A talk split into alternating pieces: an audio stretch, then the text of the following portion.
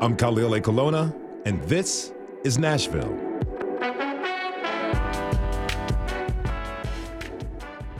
Nashville is not called Music City for nothing. From dimly lit clubs to street corners to storied stages to basement studios, you can find talented players and producers in every genre.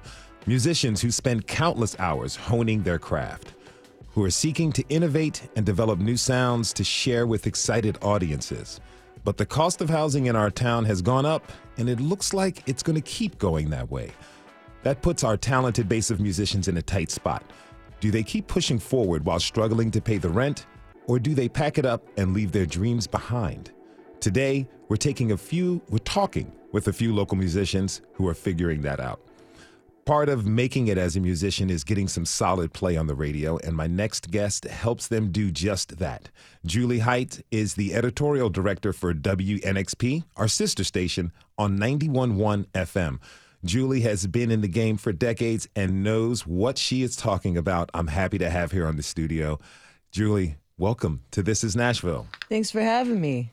So, you know, we know that the WNXP staff takes no shortcuts when it comes to their Artist of the Month selection process.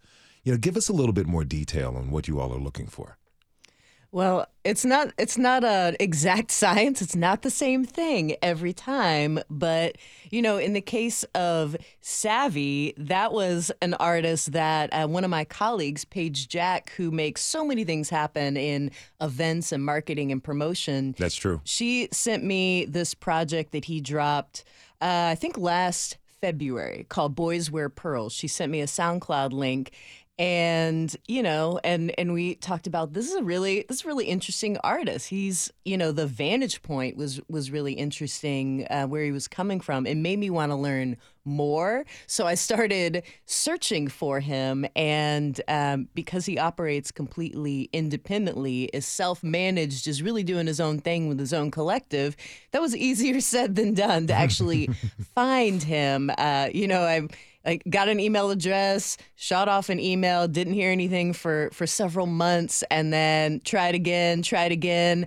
and I didn't even realize the address that I was writing to. I thought I was writing to somebody who was maybe his manager named Elijah, and it was him. it was Savvy himself. he finally responded and he said, "Hey, it's me," and then you know, it was a matter of kind of diving into having a first conversation, getting to know him, finding out um, what he was up to, what he was working on. And then when I found out he was working on so many things clothing line, documentary, DJ duo, and an album. And there was, you know, really interesting concept behind the whole thing that felt like, you know, this is the right moment to dig in and spotlight this whole body of work that he's doing, what he's up to. So, you were talking about his vantage point when you were listening to his project. Go into that a little bit more for me. I mean, what was it that really drew you to his work? I think that, you know, there is this this kind of attitude coming across where there was there was a sense of humor even when he would kind of throw shade in his songwriting you mm-hmm. know there was it was so it was so laid back it was so i mean definitely coming from like a like a young vantage point but um but someone it felt like he was kind of uh, rebellious in a low key way you know like mm-hmm. not letting anybody tell him um, this is this is what you should be. This is how you should tell a story, or even this is what you should brag about. Because mm-hmm. what he what he flexes about in in his lyrics is often stuff he finds at thrift stores, or you know, like how he can um, make a cheap car seem stylish, seem okay. like a stylish ride, or things like that. I mean, those those might seem like um, you know lightweight things, but really it was it's it's his way of of saying like I'm carving out my own identity, my own sense of style and and that kind of thing. Even how he sings and raps, you know, I mean he's finding his own his own style. It's not about hitting the note in a perfect way, but mm-hmm. having you know, um, bringing bringing attitude to it, being as laid back as he actually is in real life, you know, and yeah. as adventurous and spontaneous as he actually is in real life. That I like the fact that he's making like bragging about what he finds at the thrift store and making very common things relatable. It's that's very different from a lot of particularly major label hip hop artists. It feels like they're so inaccessible because I don't have millions of dollars. I I can't fly to Dubai tomorrow to relate to.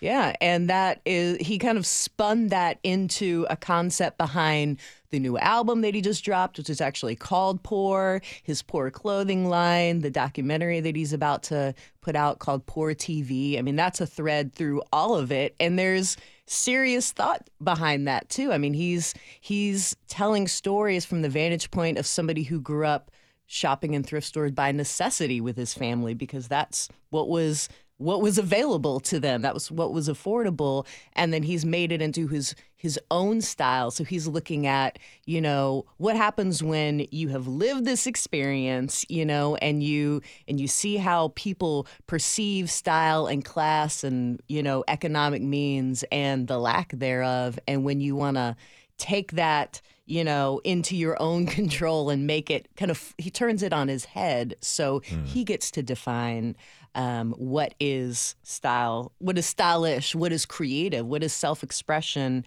You know, he's kind of turning that on on its head in a really in a really interesting way, in a way that is him and all these projects. Now, when it comes to record of the month, you mentioned that it's not an exact science over at WNXP, but I'm sure you all have a good number of submissions to consider. Why did you all choose to go with Savvy's project?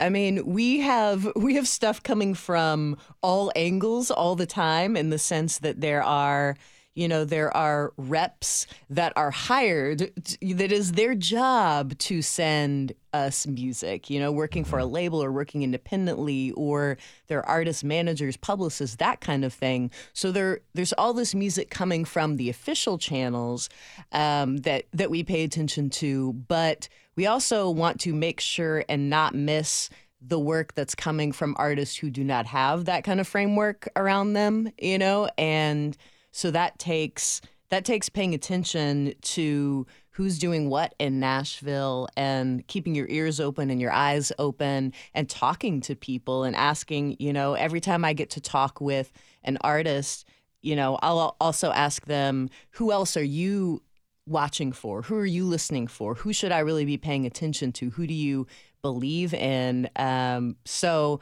it's kind of a you know, it's a 360 degree thing where you've got stuff that's being sent in, and then you also want to not miss the stuff that doesn't happen to have an official publicist or rep behind it. So there's, you know, there's stuff worth paying attention to that's coming all these different ways. Now, we're going to hear from Savvy in a, just a bit, but Jewly, you know, how does it feel to help give artists like Savvy a boost and exposure by playing their music on WNXP on the radio? Back in my day, you made it to the radio, you made it big time.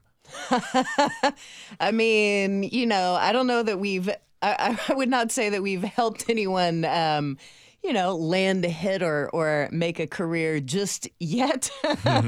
uh, not that not that sense of self importance to that degree, but uh, but it it feels like it's what should be happening. It feels like um, it. You know, we would be not doing what we need to do if we were not you know, doing that that extra legwork and looking for artists operating independently outside the system on their own too. We would miss out on so much stuff, and um, it means a lot to me to talk with people who have been here for a long time, making music, invested in music for a long time, and if they hear if they hear themselves if they hear people that they admire people they consider peers look up to finally getting played on the radio or finally getting serious attention, you know, and and it makes a difference to them. I mean, it makes a difference to me to hear that from them. So I think mm-hmm. that's one sign of doing something right. Jewly, do you have any advice for musicians on how to make their musical impact in our town in Music City?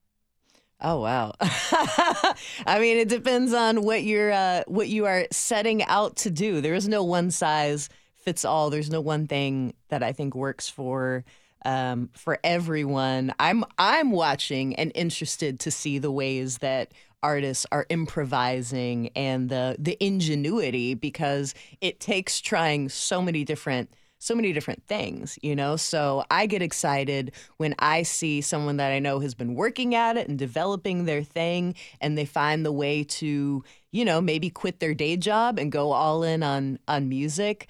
Um, that's a huge thing to to see but the you know the question of how to get there there's no one answer to that so i am interested to see what everyone has to share today in this conversation after the break, we'll meet WNXP Artist of the Month, Savvy. So stay tuned. Jewly Hight is the editorial director for WNXP. Jewly, thanks so much for being on the show.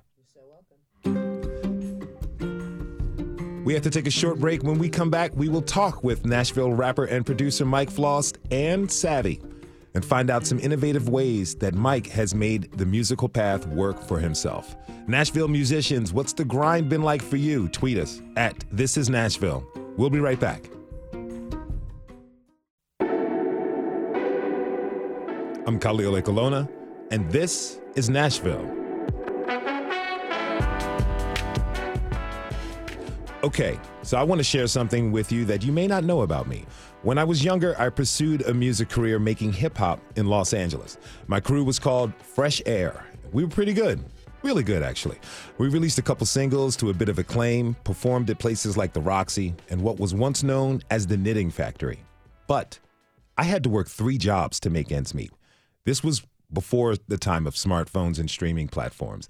Avenues to make money were limited and closely tied to a record company. Today, there are many more opportunities not only to make money, but to release music. Now, I'd like to introduce musician and producer Savvy, who is the WNXP Artist of the Month for April. Savvy, thanks for being here. Man, of course. Thanks for having me. This is sick. So, congratulations on your new record, Poor, which came out last week. What does this recognition mean to you? Man, this is uh, this is everything. Um, this is huge.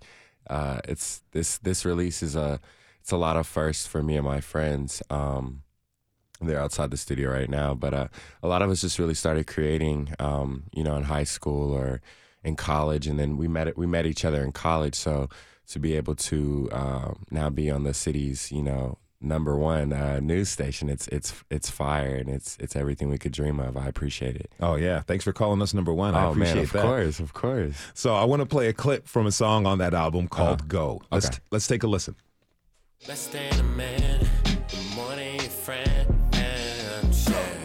Cut my hair and dye it.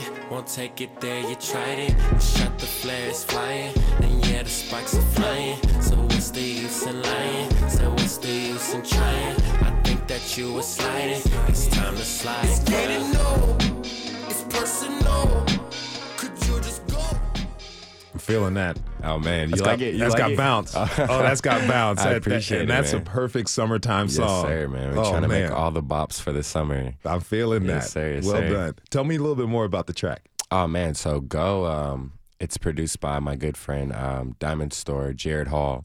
Um, yeah, he played me the beat, and um, it was it was something that I haven't done before. I think as a uh, as a musician, but also just as a creative on any medium, you always want to try new things to keep it exciting. So.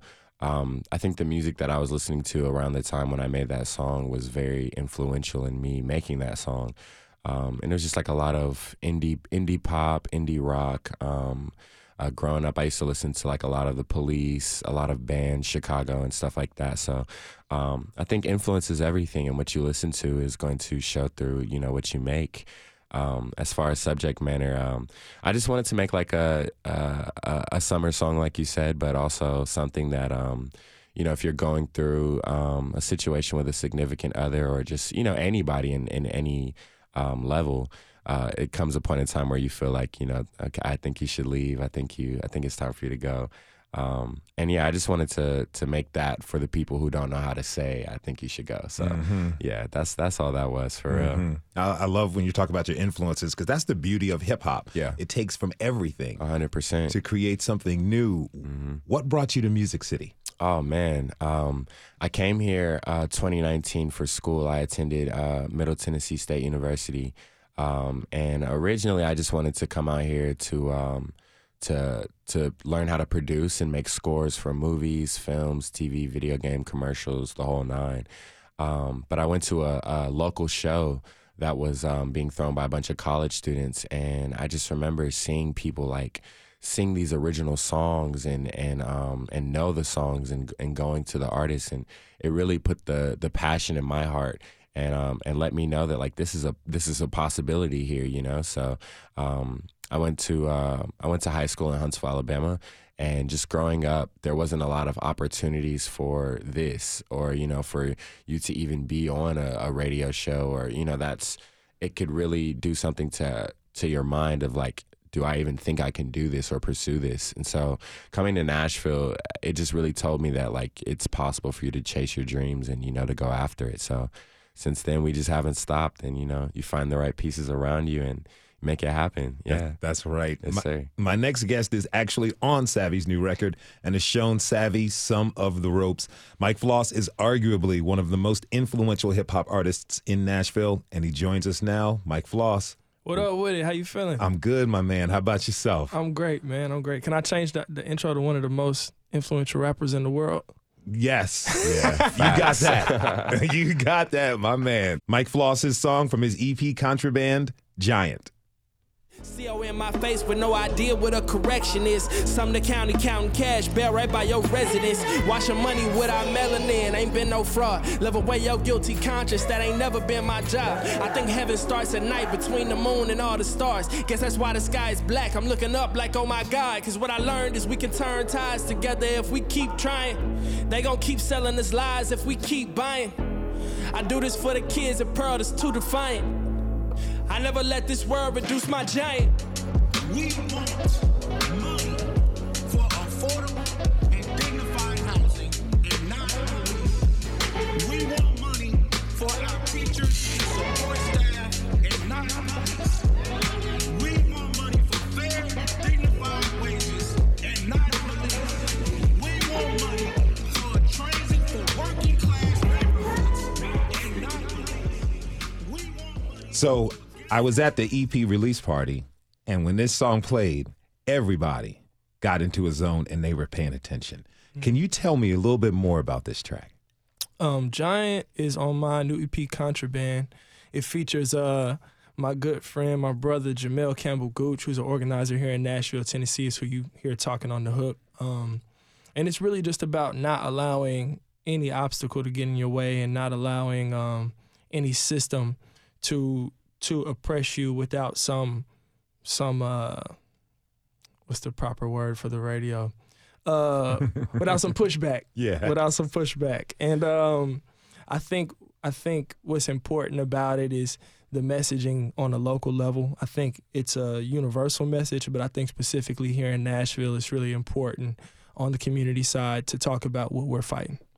There's a line in there about the kids at Pearl. Can you talk to me a little bit about that? Yeah, I went to Pearl-Cohn High School, man. Played basketball, marching band, all of that, and um, the the the education system always doesn't accommodate black people culturally, right? So a lot of times you get punitive punishment in the school system for what may be creative expression, what may be um, a learning difference, and a lot of times if a kid is not assimilating into that educational system, they just rule that person as unruly or defiant mm-hmm. or some other type of term that leans towards criminality. So a lot of times I think those are the real fighters and the people that make change in this world and those are the people that's going to stand up when everybody is being told to sit down. So that's what I feel a lot of my music is for. The project had a little bit of an unusual genesis. Yeah, how did you make Contraband? Contraband was made. Well, first I have um, residence. I was artist first musician in residence with the Civil Rights Corps, which is an organization that's fighting for reform and reform as a means to abolition when it comes to the prison industrial system. And I wanted to make some music that could be cool to listen to and easy to listen to and not preachy, but also get a message across. So we just started off with the idea of what does a world look like without police or what does a world look like without everything being punitive in terms of punishment and think more about restorative justice.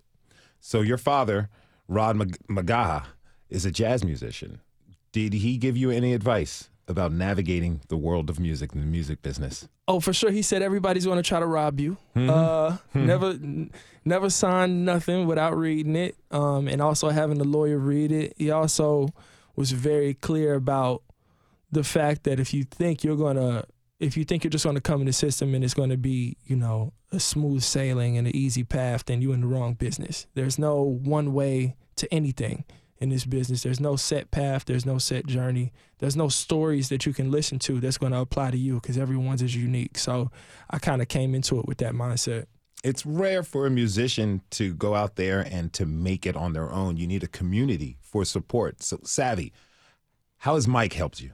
Oh man, we would be here all day if I had to, if I had to talk about that. But um, just to keep it brief, man, this is the uh, the big brother I've um, I've always wanted, and um, I just really appreciate him for being so welcoming um, from the moment I met him, and um, just even conversations on the side, just uh, that have nothing to do with music or creativity, just you know, life advice, uh, whether it be about girls, sports, whatever, fashion, just anything. It's always been um, always been love at the core, and so I just really appreciate him for um, always being there to share uh, the wisdom that he has um, and the the stories that uh, you know he he has been through and the stuff that he that he's done. It's been so pivotal um, to have somebody who's who does what you do and does it at an exceptional level. So. Um, uh, other than me already being a fan of him and his and his music and what he does, uh, the real life conversations and and and the day to day checkup and stuff like that. That's what means the most, more than anything. If you're just tuning in, this is Nashville, and I'm your host, Khalil Ekulona. We're talking about how working musicians are finding new ways to survive in our town as the costs of living keep going up. My next guest is a multi instrumentalist and the co founder of the Nashville Concerto Orchestra. Larissa Maestro has performed with everyone from Allison Russell to Eminem, and she joins us now. Welcome, Larissa. Thank you so much for having me. I'm curious, and really, thank you for being here. So, I'm, I'm curious, how did you find a path to making a living making music? I feel like it was all just an accident. I feel like everything I did was either, I'll rephrase, either an accident or some sort of uh, survival technique that I developed uh, subconsciously. Um, because I always knew I wanted to make art, but there wasn't really anyone telling me how that was going to work, uh, even as someone who went to music school, right? I I went to music school and nobody told me how to do making music as a living. They they said, "Here's how you learn to write counterpoint." Cool.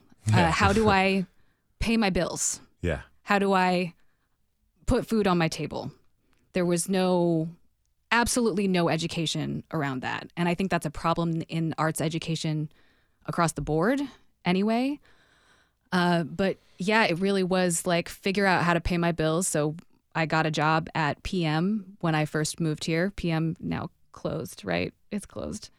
Um, and that was because there aren't a lot of Asian Americans in Nashville, so I very easily walked in there and got a job.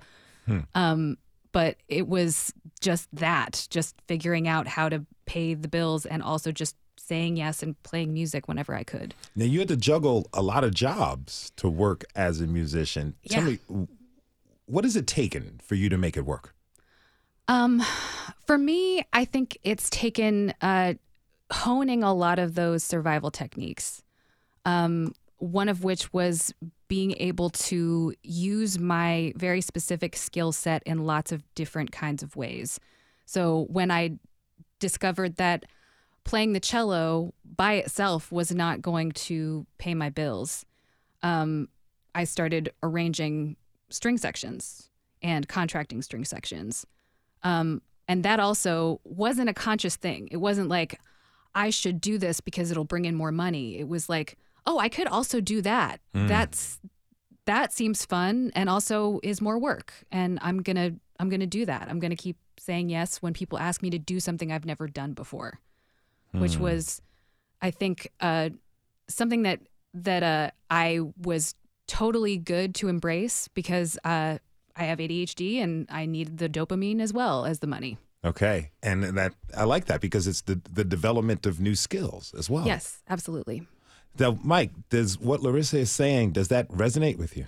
A hundred percent. The only reason why I make beats was because of opportunity, you know, and because of not having money to buy beats or not having money to pay producers, you know. So you have to learn the skills that you can't pay for, that you can do for yourself for free. And a lot of that is what I've been able to do, you know, to sustain myself and to kind of cut my overhead down. Because a lot of times it's not how much you have coming in, it's about how much you have going out. So if you can spend less, that's a big part of being able to keep your head above water. Now, a lot of people want to make it big quickly. They want that hit, but it's not really always the case. Savvy, what type of advice did you hear about exposure in the music business? Oh man, um, I've heard it. I've heard a lot of different things. Um, you know, I've heard that um, sometimes it takes years for that to happen. Sometimes it takes, you know, uh, it takes people until they're in their their late forties to get that one. You know, and and um, you'll be chasing that if that's what you're doing it for. But I just feel like once you do it for a whole nother reason, you're fulfilled in a whole nother way. So um, instead of like chasing that hit, um, just enjoy the ride. You know, one thing that I feel like we've talked about, me and Mike have talked about, is how this isn't. It's not a sprint. It's not like a race. You're not racing against the next man, or you know, you're not racing against the competition, whoever else is doing whatever in the city. It's it's really a marathon. You're running at your own pace. So I feel like once you look at things from that aspect, it makes the process a whole lot more fun. So. Do you feel supported by the scene here in Nashville? Oh man, I felt nothing but love here. Um, and and it's so funny because I feel like one of my, I guess, anxieties moving here was you know not being from Nashville, coming and being a part of something that's already established and that is you know rising and surging um, across the nation. Uh, my biggest thing was being accepted, but I feel like um, it's kind of like a balance, you know. Uh, I feel like once you're just yourself, that's when people accept you the most. So, um, you know, I've just been myself since I've been here, and I've gotten nothing but love from the people here, and I appreciate it 100. percent Mike, tell me, future hat on right now. Okay. Where do you think the industry is headed? Oh wow. So the industry so music has always evolved with tech, right? Mm-hmm. Like the introduction of the MP3 changes the entire landscape of what happens. So as as this whole web 3 space begins to evolve, I think music exists a lot more in the AR and VR world and that integration of tech is going to be the primary driving factor for where the game is going. So I think as much as we can as artists and musicians learn about that space, the more prepared we can be as things inevitably shift. Now, I know the people going to be listening who are going to go to their young son, their daughter, nieces, nephews, and friends who are like, yo, Mike Floss was on NPR today.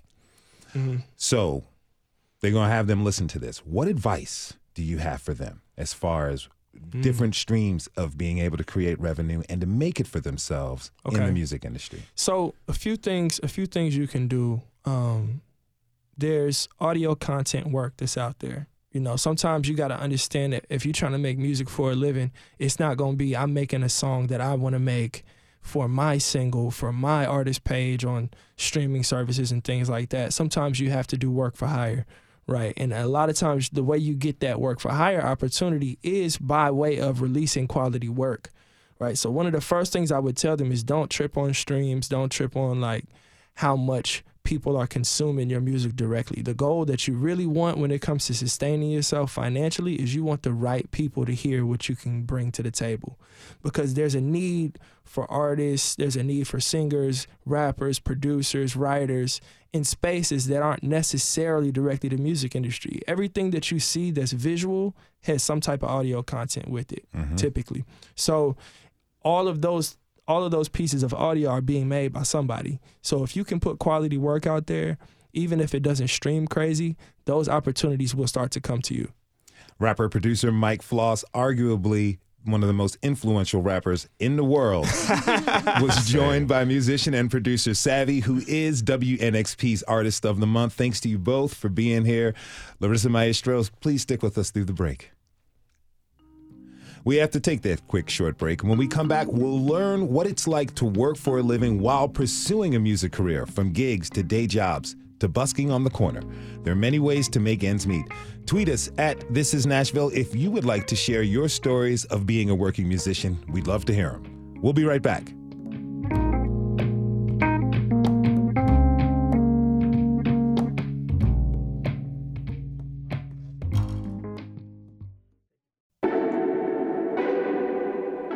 Khalil Ekulona, and this is Nashville. On a sunny day last fall, our producer, Tasha A.F. Lemley, went to the Parthenon to meet a friend who had told her, You have got to come hear this guy. It was a familiar scene here in Nashville. A delighted crowd gathered around to listen as a man held court on some steps, wailing away on the saxophone.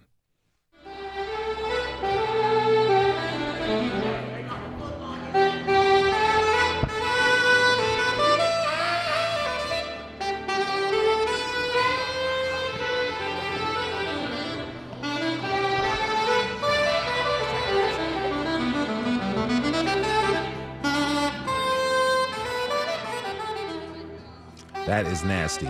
The man playing the saxophone is my next guest, Jamaine Pitts. Jamaine, welcome to the show. Oh, thank you. So I know it's been a while, but do you remember how much you made that day? Um, I probably made like maybe 400 bucks, maybe a little more than that. That's not bad. Yeah, no, it's not bad at all. now, I understand that you've played the saxophone for a long time, but it wasn't until the pandemic hit that you started doing it publicly.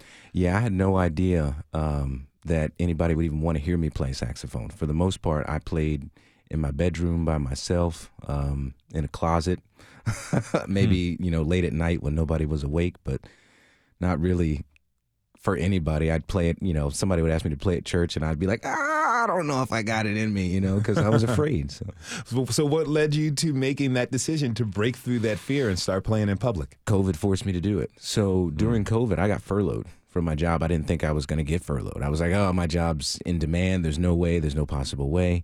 And when it happened, um, I had all this time on my hands. You know, the government was giving me enough money to survive. So I just, wherever there was concrete, I would play. And one day, somebody, I used to play with my case closed, and somebody came up to me and tried to give me money. And I said, no, I would always tell people, no, I don't need it because I'm getting paid from the government. And the guy opened my case up and he put a $100 bill in there and he said, I know you're not supposed to be here. I forget where I was at the time. I know you're not supposed to be here. And he said, if if you don't leave this case open, I'm going to call the cops. And you take this money because you have blessed me and I want to bless you. And it was at that moment a light bulb went off in my head. I was like, somebody actually likes what they're hearing. Okay. What aspects of busking that what are, what are the aspects of busking that people may not know about? I know it's not as simple as just setting up at a particular place and time and playing, is it? Mm, No, no. You have to. There are unwritten rules to busking, especially as a horn player. You have to know, you know, you don't want to play too late. You definitely don't want to play in a residential area too loud. Um, you you need to know where the people are, um, and most of the people are obviously on Broadway. But Broadway is not. You can't busk on Broadway. It is probably the only place in the city where it's illegal to busk. Um, you'll see people down there, um, but the cops have more important things to worry about, you know, than kicking somebody off the street who's you know playing music. But if if a business complains, you're going to get moved. And so what I've learned is I start every day off with prayer. Okay. really, because during during COVID, um, the times where the money wasn't enough, it was a supplement to my to the income, and it really helped me. But if you want to busk, you've got to first understand that there are going to be days where you don't make money. Um, there will be three or four hundred people that will walk past you and not. I don't care if you sound like Beethoven. They're not going to put money in your hat, and you have to be okay with that. Larissa Maestro is still with us. Larissa, have you ever busked? Uh, I did a couple of times when I was in in college, um, but it's not very easy to busk with a cello. Hmm. Uh, you need a place to sit, um, and in a loud spot, a cello doesn't really carry unless you have amplification. A horn is a great instrument for busking uh, because it's portable. You can carry it. You can play while you're walking, um, and it's loud enough that everyone can hear it. You know, for a couple blocks. Yeah. The cello is really difficult to busk with. Uh, so yes, a couple of times. So we heard Jamaine talk about the pandemic. How did that affect your ability to work?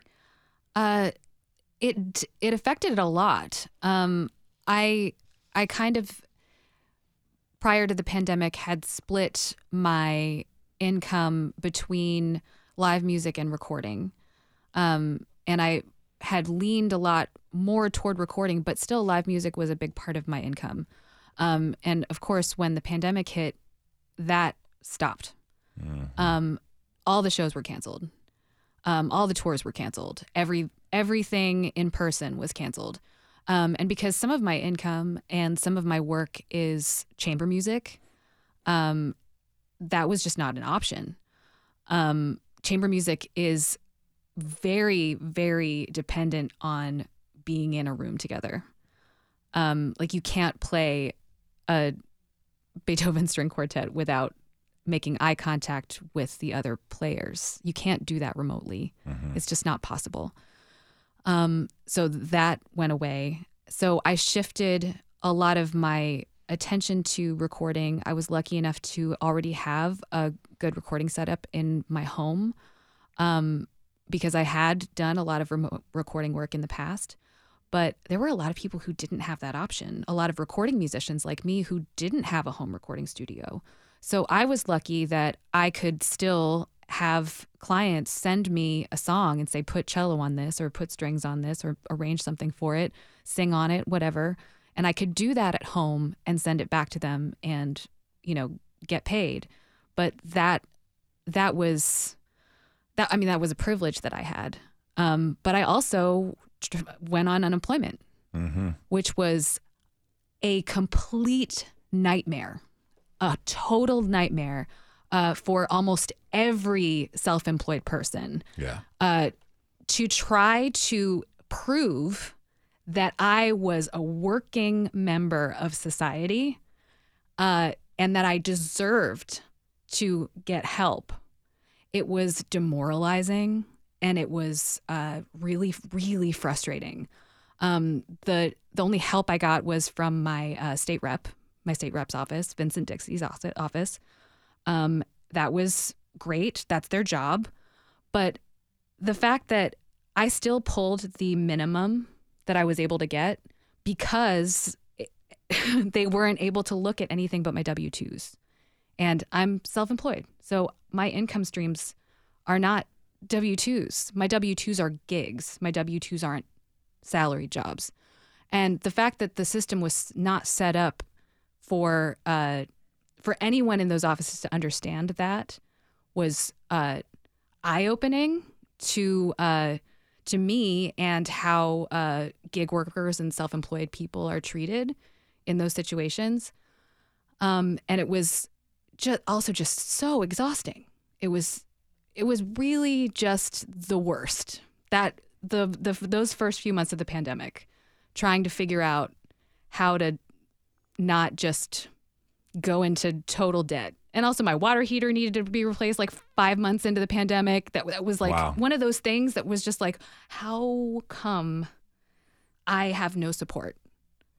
Um, and I know that I'm not the only one that felt that way, and that there were people. I had friends, uh, self-employed music uh, workers, who never received unemployment, who were never able to get it, um, just because they weren't able to prove that they were m- tax-paying members of society. Yeah.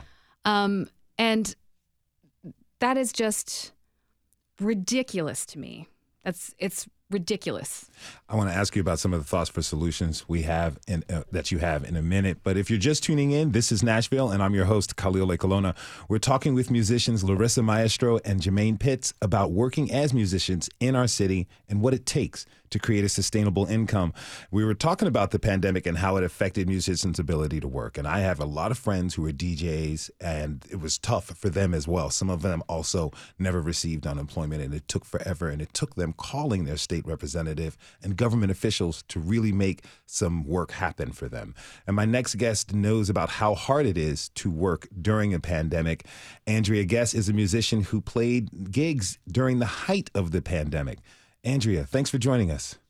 Thanks so much for having me. Okay, so the pandemic is spreading around like wildfire across the globe, and you were still playing gigs on Broadway. What was that like? It, well, to make money to pay bills was the, the the main goal, but it was also scary because, you know, there there weren't any vaccinations at the time, and um, venues were doing all that they could to provide social distancing when you're used to a room being full of people and it's down to maybe 10 15 people allowed in if it's a small venue uh, obviously the revenue is not going to be the same and uh, it, it was scary i was like i have to keep i have to keep going i have to keep playing but uh, not knowing what was going on what was going to happen next it was it kind of kept you on pins and needles the entire time Um, you know, a lot of musicians don't have health insurance or a 401k plan.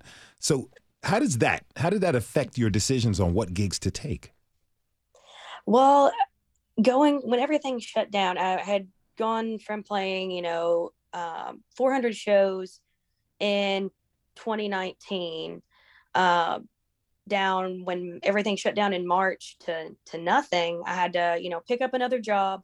I, I didn't have health insurance, so I was like, okay, bills are still coming in. I like, you know, they had mentioned before, couldn't get unemployment. I was like, I have to do, I have to do something and just taking a risk. And it probably wasn't the smartest thing that I've ever done.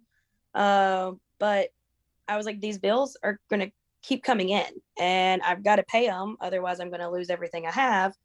And, you know, also going through a divorce, it felt like the, the whole world was really falling apart. So I had to pretty much pick up and do anything I possibly could uh, just to make ends meet.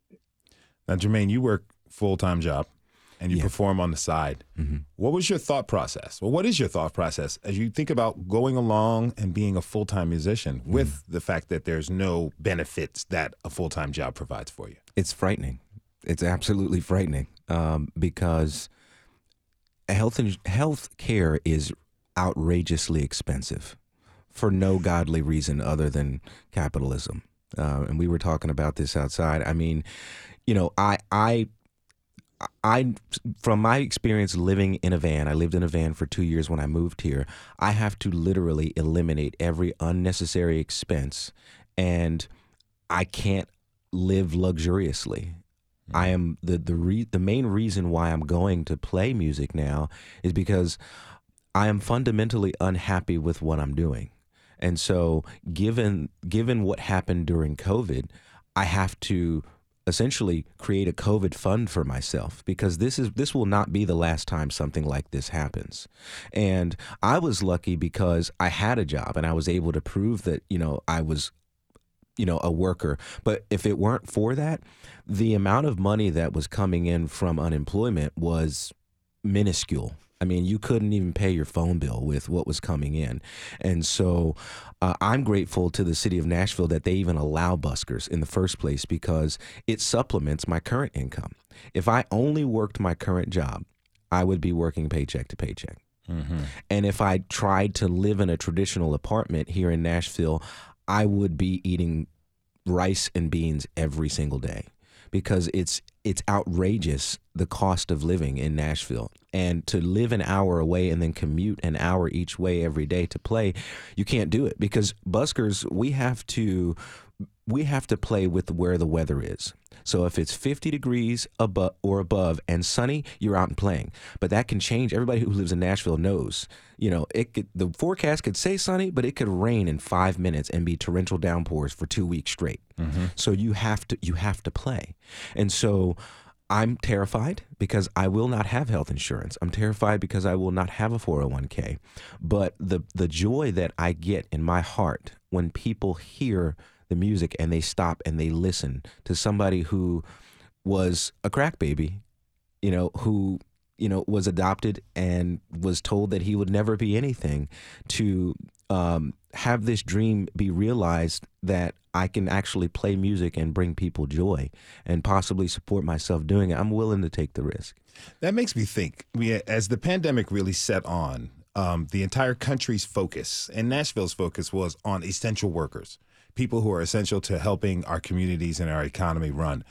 But I think there was uh, people ignored the fact that musicians, entertainers, help make our society run as well. We recognized how much we missed having access to going to live shows, and I'm wondering, like, what do you all think this the city can do? Like Larissa, what can the city do to help provide a safety net to make musicians and entertainers essential workers if something like this were to happen again? Um, well, I want to start by saying we live in Music City. We are essential workers. Um, without us, this is not Music City, right? Uh, we are the thing that is making it exciting for people to move here and spend money here. Um, and we are not assigned that value.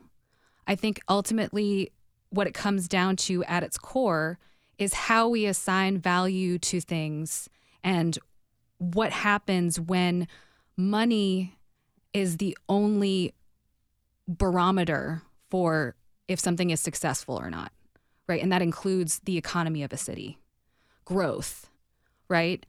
So we have to think about how we're spending money in Nashville, where it's going, where we're investing. So we're investing in things that are future things. We're investing in tourists in the future coming here to spend money instead of spending money on people who live here now, who have made Nashville what it is, people who were born here, grew up here, people who make art here, and really, really prioritizing those people, prioritizing people in Nashville. And this is not just about music, this is about across the board, right? This is about prioritizing neighborhoods, prioritizing affordable housing.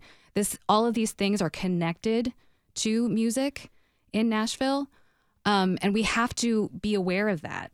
When we think about, I think, assigning value to a commodity like music or a service like music or art, um, what what I think is that there's a fundamental misconception of what that value is. That value is not just monetary. That value is within communities, and the value of art cannot be quantified in that way. And so we have to think about when we invest in something, do we always need to be looking for a monetary return on that investment? Can we, we, we be looking for a community building return on that investment? Can we be looking at how are my neighbors doing? Are they doing better? Are they happier now because we made that investment in our community?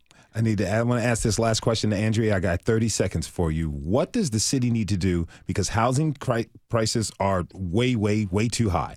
What can the city do to ensure that musicians can still live here and survive in Nashville? You got about you know 15, 20 seconds. I mean, just maybe a musician's rate, like something like that would be amazing. Raising musicians' rate, making it paying them, paying them better because the rent is too damn high. I feel that 100%. I want to thank all of my guests, musician Jamaine Pitts, Larissa Maestro, and Andrea Gates. Guests, thank you all for being here with us today. Really appreciate this. We want to thank everybody who tuned in to this show this hour. Tomorrow, we're going to learn about all the invasive species of plants and insects in Tennessee. You are going to bug out. No pun intended. This is Nashville is a production of WPLN News and Nashville Public Radio. You can listen back at This Is Nashville on thisisnashville.org or wherever you get your podcasts. Our producers are Steve Haruch, Rose Gilbert, and Tasha A.F. Lemley. Our digital lead is Anna Gallegos Cannon. Feel better. Michaela Elias is our technical director. Our executive producer is Andrea Tudhope. The masterminds behind our music are Larange and Namir Blade. Special thanks to WNXP's Jewly Hight. And the conversation doesn't end here. Tweet us at This Is Nashville. Find us on Facebook and Instagram and tell us what you want from our show by filling out our quick survey online. This is Nashville. I'm Khalil Lake Keep playing the music. We'll see you tomorrow, everybody. And be good to each other.